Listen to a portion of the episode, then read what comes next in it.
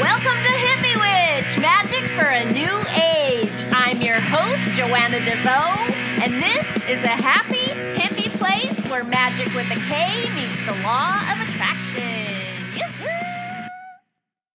Hi, thanks for joining me for episode 295 of Hippie Witch, magic for a new age. 295! That's a big number. Sometimes those numbers, they just hit me right between the eyes. 295 of Hippie Witch, Magic for a New Age. My name is Joanna DeVoe, and I am the kooky creatrix behind Kick Ass Witch, putting the K in magic, and Hippie Witch, the show you are listening to right now. I also have a free ebook by that name, Hippie Witch, Peace, Love, and all that good shit. And you can pick up a copy of that at www.joannadevoe.com or back on the description page for this episode, back on Blog Talk Radio, where you will also find a link to Shadow Love, Return to the Seat of the Soul. An audio journey that I've been talking about, and it is it's available now. It's available now. Those of you who ordered it on pre-order, you should be on day three right now, but you can sign up for that anytime you want. You can do it anytime you feel like doing a bit of shadow work with the intention of creating a deeper sense of self love. So it's about integrating the conscious mind with the subconscious shadow material that might be standing in the way of you living a great life. And my approach is we're not casting out demons, we are not slaying dragons, we are loving up the rejected parts of ourselves. Therefore, shadow love. So there's a link to that. There will be a link on the on the blog post that that goes with this here episode, which is Saturn's Day Evening Post number 10. Another number I like, 10. A nice round number. We have broken the, into the double digits here with the Saturn's Day Evening Posts. I have no idea how many of these I'm going to do, how long I'm going to do it. You all seem to like it. I can't seem to shut up, so it seems to be working out. That's partly how how we've gotten up to 295 is I can't seem to shut my face. I talk and talk and talk and I'm counting in that in the episode countdown. I count the episodes I do for Patreon as well. So that's that's the real secret to why these numbers keep jumping up so much. I can't shut up and I'm also making podcast for Patreon. So, happy Saturn's Day evening, my friends. I just had something very weird and unexpected happen to me. I was thinking about you when it happened. I I took a walk to my my favorite little mom and pop coffee shop. I've told you about it. It's called Caffeine, K A F N. They make these killer really creative drinks. The baristas there are artists. The drink I got today was called Royal Rose or Rose Royal, and it was English breakfast with rose and vanilla and steamed macadamia nut milk. It was so good. I've been trying new ones. The the one my son and I just got uh, last week. What did they call it? Vanilla a la mint.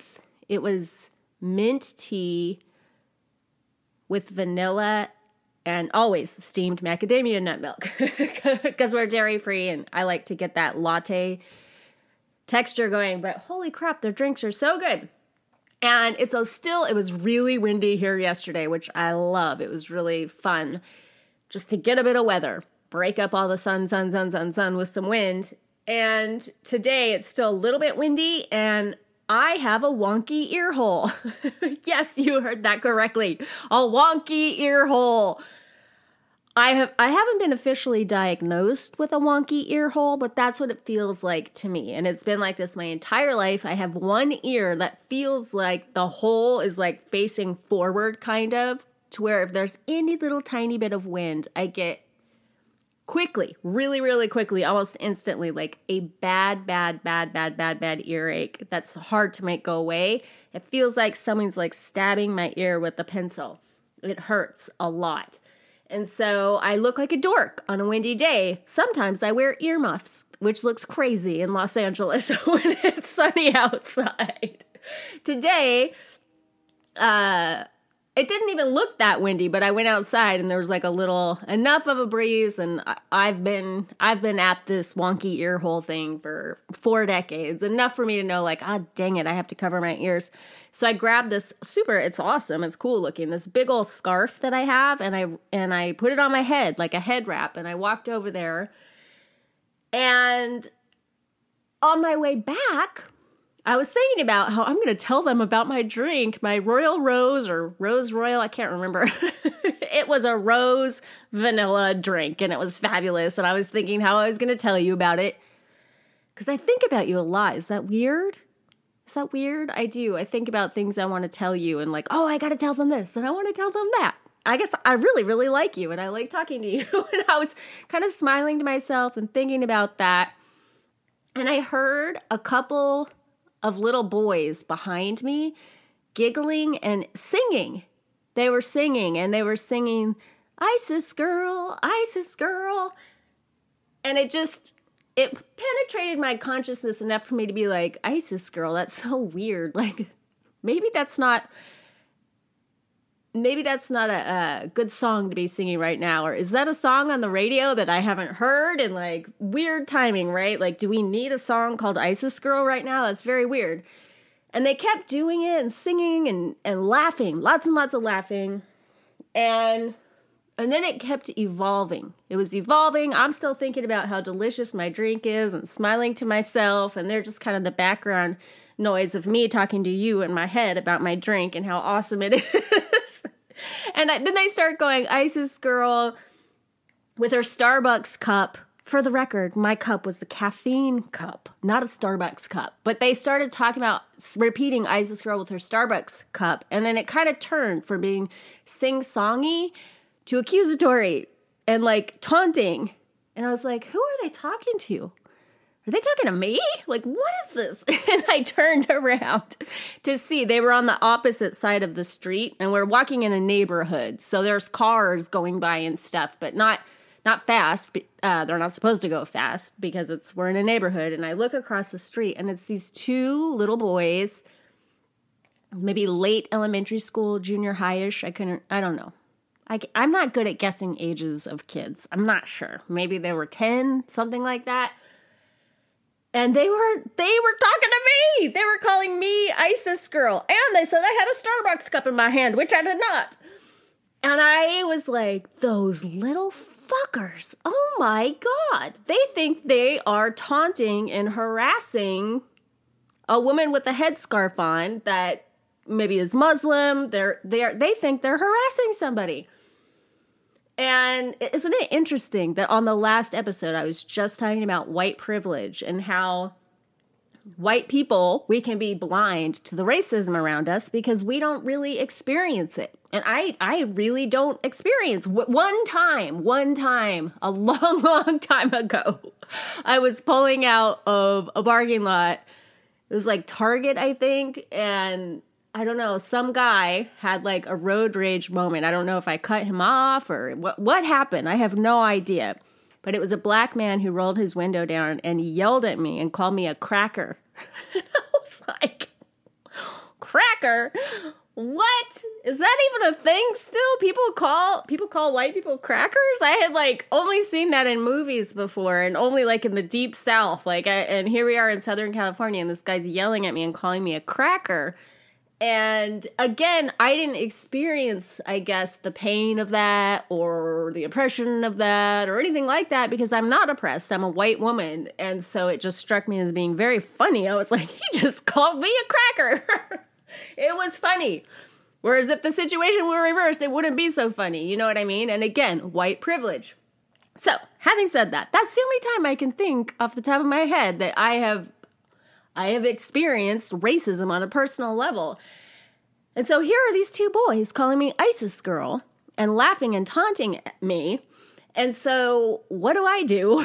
I ripped the scarf off my head so they could see that, in fact, I am a blonde, pale white woman. And I looked at them with like the rage of a pissed off mother, probably is how they saw it. I thought I looked like a badass. And I marched across the street and there were cars coming and because it's a it's a it's a neighborhood. Cars are going like 25 miles an hour. I felt like Moses parting the Red Sea. I just put my hand out like, "No, you will stop for me. I'm crossing the road right now." and I marched across the street to these two little boys that look like deer caught in the headlights. They were like mouth open, eyes wide, like, oh crap. they looked terrified and they couldn't move. They just stood there for a second while I like marched at them. And they got scared and they both kind of like, whoo, like came to at the same time and started run walking away from me. And because my legs are longer than theirs, I was able to ride their heels for a block. and they were so nervous. There was no giggling. There was no nothing. They were in dead silence, sweating, nervous, and I enjoyed every second of intimidating those those little fools. Like what in the world? How awful. How awful. And and they were Mexican. They were Mexican and you just think like, wow, like do Mexican Americans not experience racism in this country? Of course they do. Of course they do. And I know they're just little boys. They're just little boys. They heard something on the news. Clearly, nothing to do with ISIS is funny. And I know those of you who are witchy, who work with ISIS as a goddess, you you take so much offense to calling them ISIS. Such a complicated, tangled situation, but nonetheless, nonetheless, I feel like I dared the world to show me racism, and it was like, here you go. Here you go. How awful. How awful. What if you are a woman that walks around in a headscarf? Just to have people harassing you, little boys, little boys being so disrespectful. I feel like an old lady saying that, but like, come on now. It was, I really took, maybe this is wrong of me. I'm not super enlightened, okay? I keep saying that. I definitely enjoyed scaring the crap out of those little boys and riding the, their heels down the block and making them like run, walk, and sweat. Maybe it made them think about it a little bit. I don't know. It made me feel good. I had fun doing that. So you can judge me for that, but that's what I did. And I, at this point, I'm not sorry. You can, you, maybe you can school me on the error of my ways. Uh, but I thoroughly enjoyed making those little boys sweat a little bit. Let's change the sh- subject, shall we? How about this? Have you seen Black Panther? Have you seen Black Black Panther? If the box office numbers are any indication, the odds are you have because it's kicking ass, and that is an awesome thing. And if you're like, I'm not, no, I'm not going to see it. I don't think I'm going to see it. You are not my friend. You are not my friend. Go see it. Don't miss this cultural moment. don't do it. Don't do it.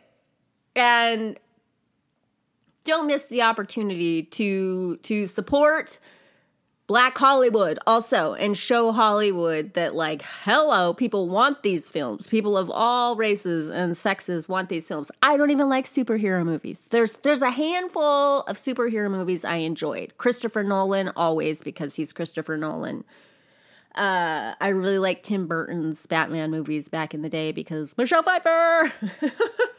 Let's see what else did I enjoy? The first Iron Man was very good and Captain America was very good. Those were those were good quality movies. But in general, if you ask me to go see a superhero movie with you, I'm like, huh. I enjoyed Wonder Woman too, but it was more like a girl power thing than anything. And again, like you have to go support Wonder Woman and show Hollywood that movies starring women can do well. It's a cultural thing and it, it's it's it's important that we support these movies but that's not why you should go. You should go because it's fun. It's fun. it's really, really, really, really, really, really fun. And women are, speaking of Wonder Woman and women, like if you enjoyed Wonder Woman because you like to see like badass women being strong and empowered, it, holy crap, that's what Black Panther is, is featuring. One of the most prominent things it's featuring is like these badass warrior warrior women. And it's just a very enjoyable movie. The soundtrack's very good, but also for those of you who love magic, why are you here if you don't love magic? You love magic, right? It's filled with magic. There's my f- personal favorite part is the glowing plant medicine, like these purple flowers. I loved the glowing plant medicine. There's like one scene where this warrior woman is in, she's like got the mudras with her hands and she's doing like this meditation thing. There are spirit animals. There's some really cool initiatory rites. And uh, so it's just, it's just, it's a good movie. Just go because it's a good movie, okay? And what's so fun is just the cultural moments around it. The premiere was so cool because they asked the attendees of the premiere to dress like kings and queens, and that red carpet was going off. It was like the coolest, most fun red carpet ever. I already told you I like looking at, at red carpet pictures. I do. I do. That's a fantasy in my head. Like, I want to buy those clothes and I want to have a place to wear them. and it's fun it's just fun for me to look at that stuff and then another thing that's fun now now that the movies come out is all this cosplay like there are people dressing up in the costumes and uh, so it's just a good time so fun another pop culturally pop culture another pop culture thing that happened that i would just beg you to check out please I should have written down the name of it so I could properly tell you, but it cannot be hard to find. It is the article that GQ, the interview they just did with Brendan Fraser. It's a very beautiful, enlightening piece. Something called, it's something like Whatever Happened to Brendan Fraser, something like that. Brendan Fraser, you know who he is, right? The star of uh, Encino Man and the Mummy movies. He was a big movie star back in the day. He kind of disappeared for a minute, and now he's really coming back, born again in a way. I talk about initiatory rites as a character actor. And this article, oh, he has an autistic son who is 15, so obviously I completely connected with that. But the way the article starts out is is he's taught they're they describe his relationship with this horse that he rescued. And when you read that first paragraph, you're in, you're committed to the article, and you're madly in love with Brendan Fraser as a soul. He's such a pure person. And toward the end of the article, or maybe the middle end, middle endish of the article, it gets into uh, he was sexually assaulted. He was sexually assaulted and then the the feelings that resulted of that and the way it changed his behavior and it was really powerful to read about a man having that experience and because there's a lot of shame for everyone that's sexually assaulted coming forward and talking about that which the me too movement has greatly alleviated but there's even more shame around men talking about it. And so i, I want i like to see men talking about it you know so honestly the way that he did. And he also talked about abusing himself and abusing his body and these pushing himself past his limits and how his body broke down and he had to have all these surgeries. And uh this is such a strange I don't know, my mind just holds on to weird little things and then puts them together years later, but I will never forget I saw an article once uh, with Jenna Jameson, of all people, who is maybe the most famous porn star in the world. I don't know. But Jenna Jameson at some point was married to some dude named Tito, who I believe was a, is, what is that? Oh, I can't think of the name of it now. What is that? Uni, is it Universal Wrestling? I'm not a sports fan and I'm definitely not a boxing fan or what this is. What is it called? Oh no! What is it when it's like worse than wrestling and boxing? It's like everything, like I will kill you kind of fighting. Ultimate fighting. There you go. Ultimate fighting. He's the ultimate fighter, I believe. And she said something in this article that completely struck me and really expressed my feelings about the sex uh, sex workers, the sex industry. What do you call that? I don't know. God, it's so hard to be politically correct. I can't keep up with the millennials and all the. I can't. I can't. I'm a Gen Xer, and I and I'm starting to feel old when I like start reaching for terminology. But the way I feel about boxing and the way I feel about about the sex industry are very similar. And this piece in this article completely stuck with me and really resonated with me when I read it. She said, Jenna St. Jameson, of her marriage to this guy Tito, is uh, what they have in common is that they both abuse their bodies for a living. And I thought, whoa, that's so insightful and so profound. And she's actually a very smart woman, or she came off that way in that article. And uh, I guess that's the problem that I have with the with what I see is people like fighting for sex workers' rights and things like that. I don't it's not that I don't think they should have rights. I have just seen some articles in which being a prostitute even for example is glamorized and saying like is this an empowering thing and i don't believe in most cases it is statistically pe- women that work in the sex industry have a history of some kind of abuse in their past. Not every single one of them, but it's extraordinarily common. And so there's that. And, but also, I do think it, it's, I mean, it would take an extraordinary amount of psychic shielding and spiritual maturity to be like what I would consider a sacred prostitute. You might have heard Caroline Myss talk about a sacred prostitute, and I think it's in one of her books or lectures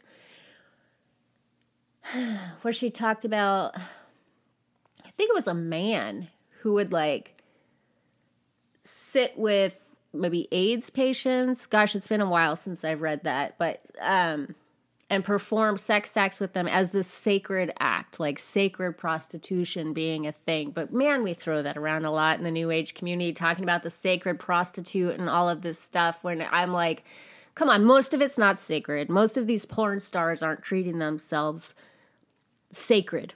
they're not they're not treating their bodies as being sacred and I also believe in energy exchange. So besides the fluid exchange and touching strangers, um, there's also an energetic exchange and taking on the energy of other wounded people and stuff. So man, I'm I can't believe sometimes that I get away with these saying doing these Saturday evening posts because I'm really sharing my views on things that I might be controversial. I don't know. Don't hate me if you disagree with me. Just kindly disagree with me and let me know your your perspective and that's totally cool, okay?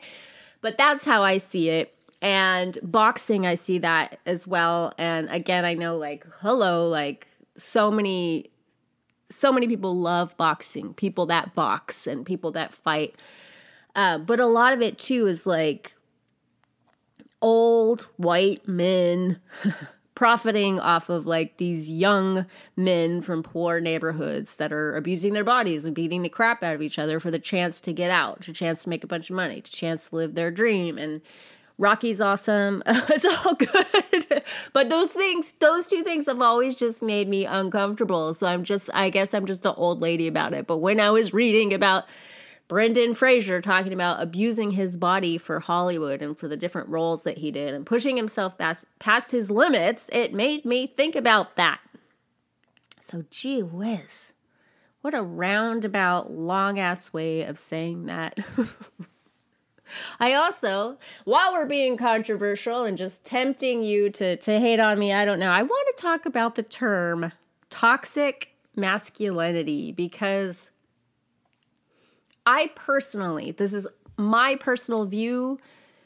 I don't see anybody else talking about this, so I have no idea if this is like a really out there thought to have. But I always cringe a little bit when I see people like talking about toxic masculinity in the new age community and just throwing it around so casually. And I personally would love to see us maybe rethink the use of that term.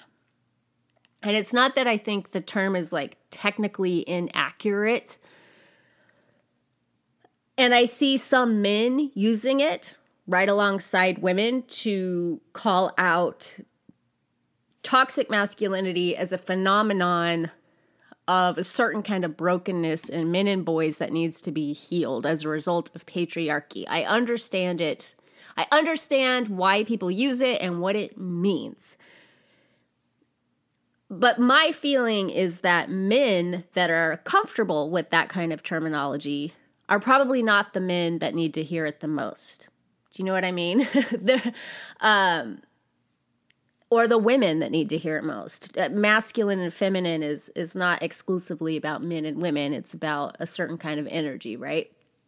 But I think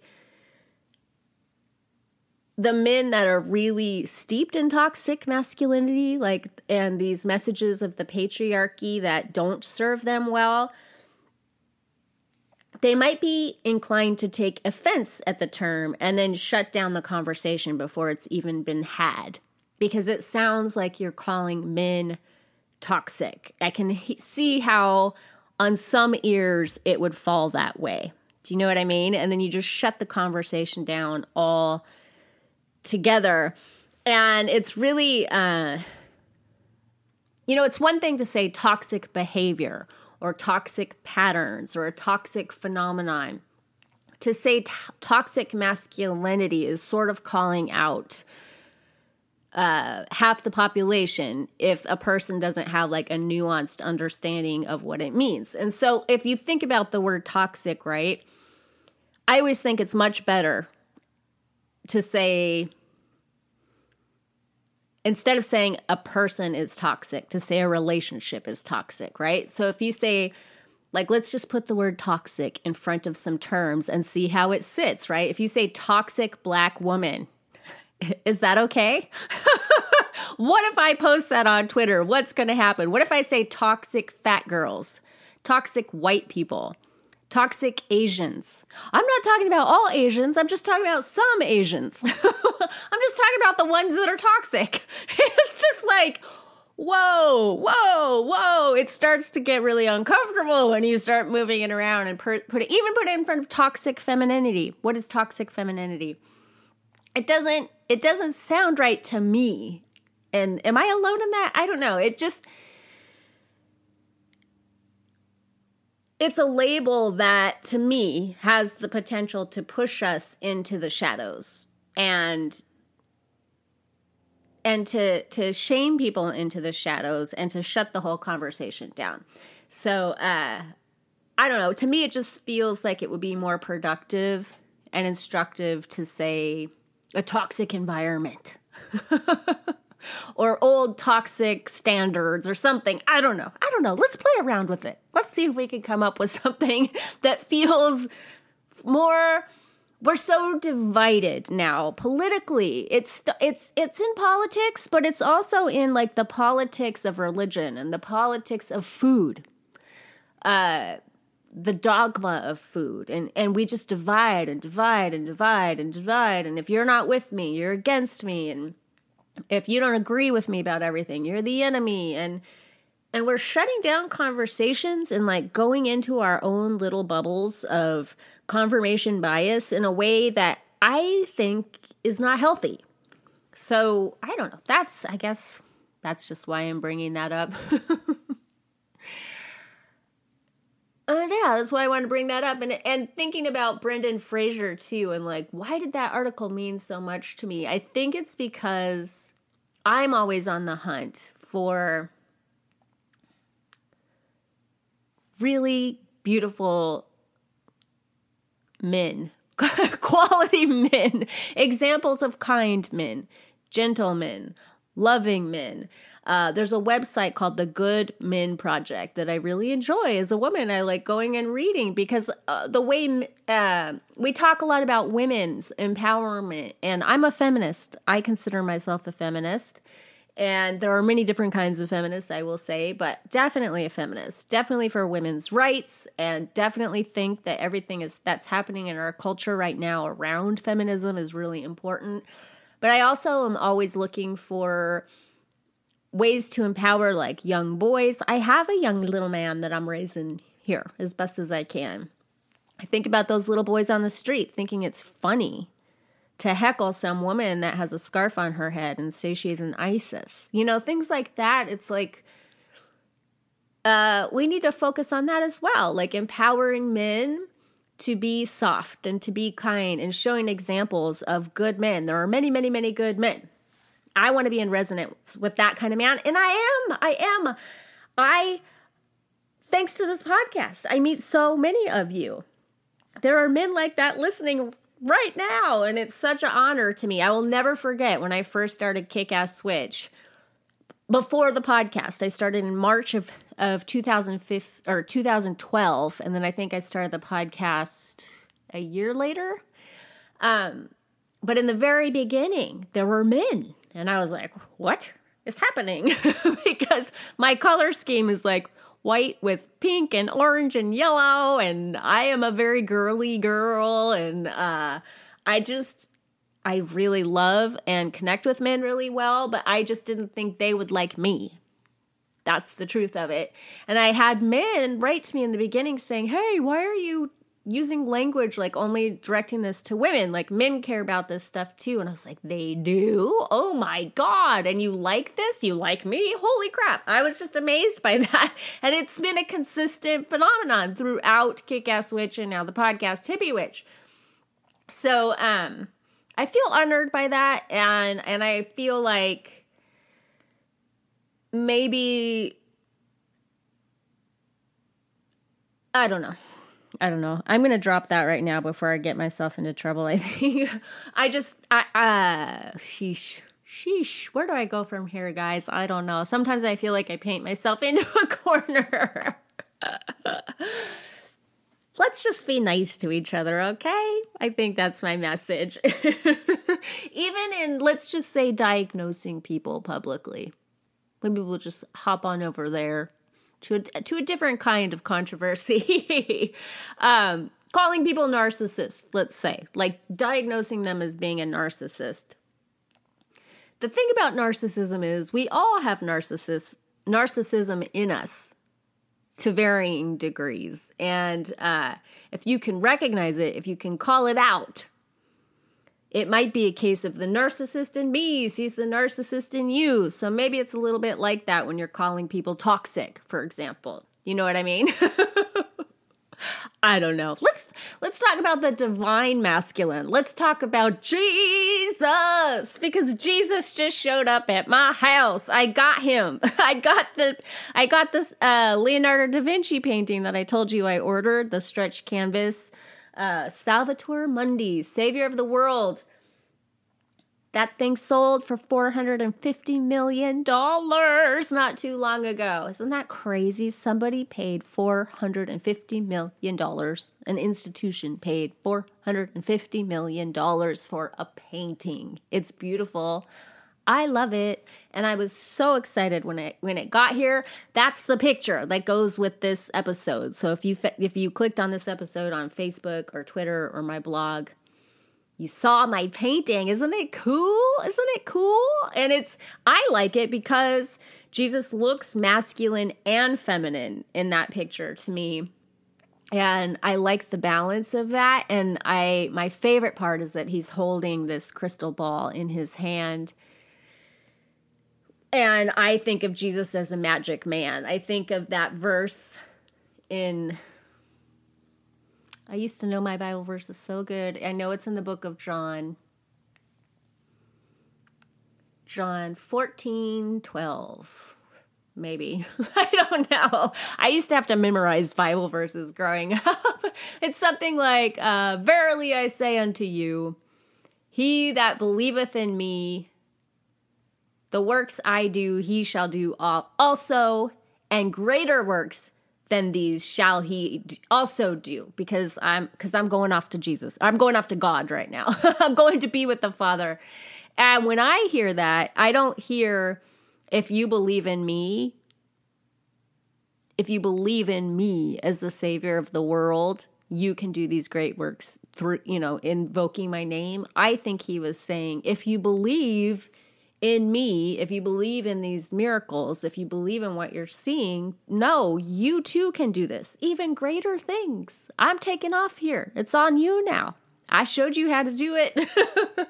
You're we're all Salvator Mundi. We're all the savior of the world. Seeing him holding that crystal ball in his hand to me is oh, it harkens back to this vision I had that I've shared here before. Little psychedelic vision I had where I saw like all of us in a row, row, row, very matrixy, like we were all holding these globes in our hands and looking down, and this voice was telling me to look up, and I saw that we we were all holding our own world in our hands, and it reminds me of that too. And so I'm very pleased that that Jesus, that depiction from Leonardo da Vinci is now in this super I have this awesome corner in my living room with with a whole bunch of books. There's built in bookshelves, is partly why I love this house so much. It's a craftsman bungalow. Lots of built ins for, for all my book nerdery. And then I have like these very cool, I have like Harry Potter toys and, and toys that look like kind of like steampunk, kind of something that looked like it would come out of Dumbledore's office. And then I have my skull collection and a globe of the moon and all this cool stuff. And so he fits in right perfectly right there. I like to read right there and feel like I've, I don't know, like I've stepped into some cool book nerdy corner of of an Italian villa villa from 80 years ago. I don't know. My mind just goes off. I like I like to pretend and I, I, like I like to have little corners of that of my house that have like a feeling that I can like step into this world and and so he's he's enhanced that for me. oh, Gosh, I embarrass myself a lot. I show up here every Saturn's Day evening to embarrass myself for your amusement. and now I shall end this episode by getting something off my chest I've been thinking a lot about. It's this has been playing on my mind for a couple of weeks. It's a bizwitch thing. It's a bizwitch tip. Uh, and let me just preface this by saying I am 100% fully aware that Marie Forleo definitely knows more than I do about rocking an online biz. She is the queen of online biz. I've learned a lot from her. I'm sure I could learn even more from her. Hello, she's Marie Forleo. however, however, I not so humbly believe she missed a huge, glaring, obvious Easter egg during this call in show she recently did on YouTube. She's she's launching B School again. She's doing another round of B School. Her famous, you know, online entrepreneur entrepreneurs. It's, it's the most famous one, I think, online for people that want to start their own online biz. And uh, she did this call-in show, and the first caller, LaShawn, called in to talk about being conflicted between the desire to maintain a well-paying career as a hairstylist and makeup artist and and then starting a relationship coaching biz like she wanted to do both like but didn't know she felt conflicted between the two like which one should she do because she loves doing hair and makeup she enjoys it and she makes a lot of money doing that but also she feels called now to start a relationship coaching biz and Marie's advice was not bad. I mean, she's Marie Forleo. It was good advice. It was to um, take to take baby steps, you know, and to to keep paying her bills with the hair and makeup stuff and and to start maybe like dabbling with the coaching and thinking about it. And I was like, the the first idea that came into my head, I thought for sure Marie Forleo would say because I thought it was brilliant, and she didn't say it at all. I kept waiting for her to uh, at least tack it on on the end as an option, and she didn't. I was like yelling at my computer, like, "No, LaShawn, listen to me, listen to me."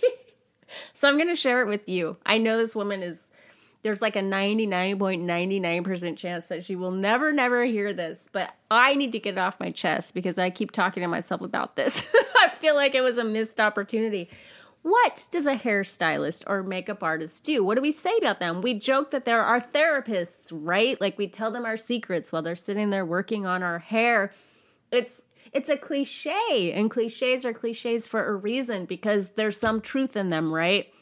And so hairstylists will often joke that they're also therapists. They're like honorary therapists and they know all the all these things about their clients and stuff. And so I'm like, how fun and different and fresh would it be to start an online biz where you're doing both, like on camera, let's say, where you're like having clients that you would have to have some clients volunteer but if you have a bustling business i'm sure you can find someone to come on camera with you maybe your cousin if all else fails or your sister or your mom.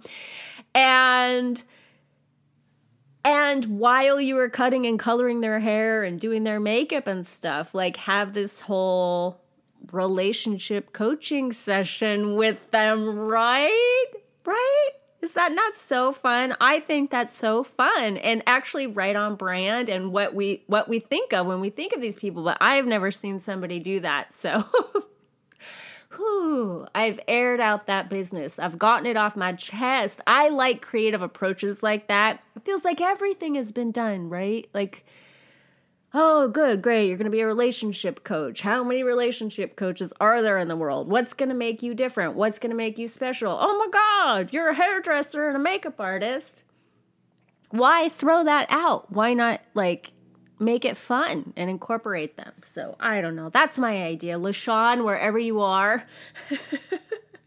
I think there's a really creative, super fresh, highly entertaining way to do both. Okay? Oh God. That's how I see it. And uh, this is actually the last episode here, uh, Saturn's Day Evening Post.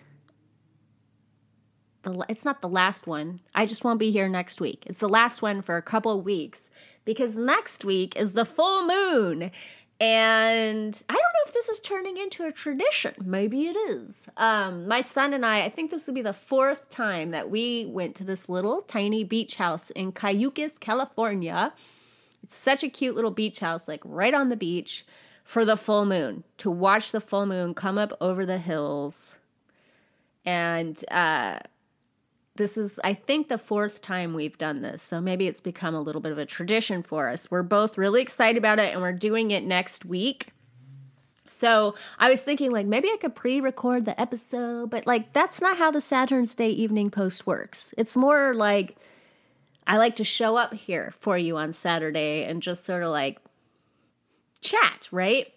So I'm like, that doesn't that doesn't feel good. I think I'm just going to skip it. So I won't be here next week. I will be at the beach howling at the moon with my kid. He's a big moon guy. If you did, if you haven't heard me talk about my son, his main thing is golf balls, but he has other things. He has autism. And a side effect that is fascinating about his the way autism expresses expresses itself with him is he's very obsessive about things. So I know way more than I ever thought I would know about golf balls and the other things that he's obsessed with. One of those things is the moon. And uh, so we've been following the phases of the moon his entire life. So before he could even talk, he had three sounds. He had ma for mom, ba for ball and moo for moon. And he would take his little tiny baby fingers and he would point at the moon uh, uh, uh, and make little sounds until you finally looked up. So we've been following the phases of the moon his entire life, long before I got into witch stuff. I was following the phases of the moon. so a full moon is a big deal. Like our family calls us and stuff to say, like, hey Tanner, did you see the moon? So it's a big deal. It's really fun. And I learned something recently that is kind of embarrassing about these trips, and I don't know if how it's going to affect this one. But every year we we go out onto the beach, and we have the whole beach to ourselves, and it's a really deep beach. So there is a little row of houses, like where this beach house is, but it's a, a really deep beach of uh, the shore, the sand between the the houses and the water is a pretty good distance and so you feel like you're just alone in the world with the sky, like all the stars above and then the waves crashing in the ocean. It's just, it's a very spiritual experience. It's beautiful. And then, so to the west, we have the ocean. And then right behind us, we have this mountain range. And so we watch for the, the moon to rise over the mountain. It's amazing when it's like a harvest moon. It's like big and orange. It's so pretty. So, what do we do? We're standing out there by ourselves, and we think nobody can hear us so we sing and we and then when we the moon comes up we start howling literally howling at the moon and being like hi moon i love you Woo! and like shouting and all of this stuff and i was telling my stepdad this recently and he laughed and he goes you guys he said everybody can hear you. He said you can't hear you because of the waves crashing in the ocean but but water carries sound. And he's like everybody that lives there can definitely hear you. And then i think it was april shaley i, I heard recently right after that talking about how when she lived in salem people would get drunk and go like sit on the shore and have these conversations and not realize like she could hear every word they were saying because of the sound carrying. So I did not have this realization any of the previous times that we howled at the moon and sang songs and screamed and yelled. And now that I know, I'm like, will we do it anyway? Will we do it anyway? I have a feeling we will because it's really fun. but now I feel like a little bit of a dork. I didn't know all those people could hear us, and I don't. I'm now I'm thinking like, what did I say? What kind of songs were we singing? I don't know. I don't know. The other cool thing about going to Cayucos is right next door, like a hop, skip, and a jump away is Cambria, which I love. There is the witchiest store I've ever been to. If you love the movie Practical Magic, this shop is the closest thing to practical magic I've ever seen. And I'm not talking about I'm not talking about the apothecary in practical magic. I'm talking about the Aunt's house. If you love the Aunt's house, you will love spellbound herbs. If you ever go to Cambria, California, it's just below like where Big Sur is my super happy place is Big Sur, but below that is Cambria and Cayucos. And this Spellbound Herbs, it's in an old Victorian house. And when I say it's witchy, it's it has witchy stuff in it, but it's not like um it's not like a store of witchcraft. It has definitely lots of herbs like loose herbs you can buy and incense and it has witchy things in it but then it also it has like an apothecary feel and this insane garden out back that i have shown i've shown it in a couple vlogs actually. It's so magical. It's so whimsical. I never want to leave ever whenever i'm there. So i'm excited to go to spellbound herbs too. And then because the Oscars in my world, the Oscars is like the Super Bowl for me. Okay. So as much if if you know a crazy football fan, the way they feel about the Super Bowl is the way I feel about the Oscars. And I never miss it. And it's super fun and exciting to me. So we're getting up Sunday morning. We're going to have our breakfast. We're going to have one more little hurrah on the beach. And then we're boogieing home. It's like a five hour, four hour drive. I forget it's a long way from home, but we're to boogie on home so I can watch the whole thing. I want to see the red carpet, I want to see all of it. And I have some catching up to do before that can happen too. So this week I'm to have to bust away and go to the movies to catch up on some of the ones I've missed, some of the big ones that I haven't I haven't seen yet. So that's it. That's my ramble. I don't know how long I've been talking at you, but uh, I'm pretty sure I'll be back here on Tuesday. I will do a regular Tuesday episode, but then I will be MIA on Saturday, Saturn's Day, because I'll be having fun at the beach. Much love to you. Much love to you, my magical friends. Until we meet again, much love. Peace.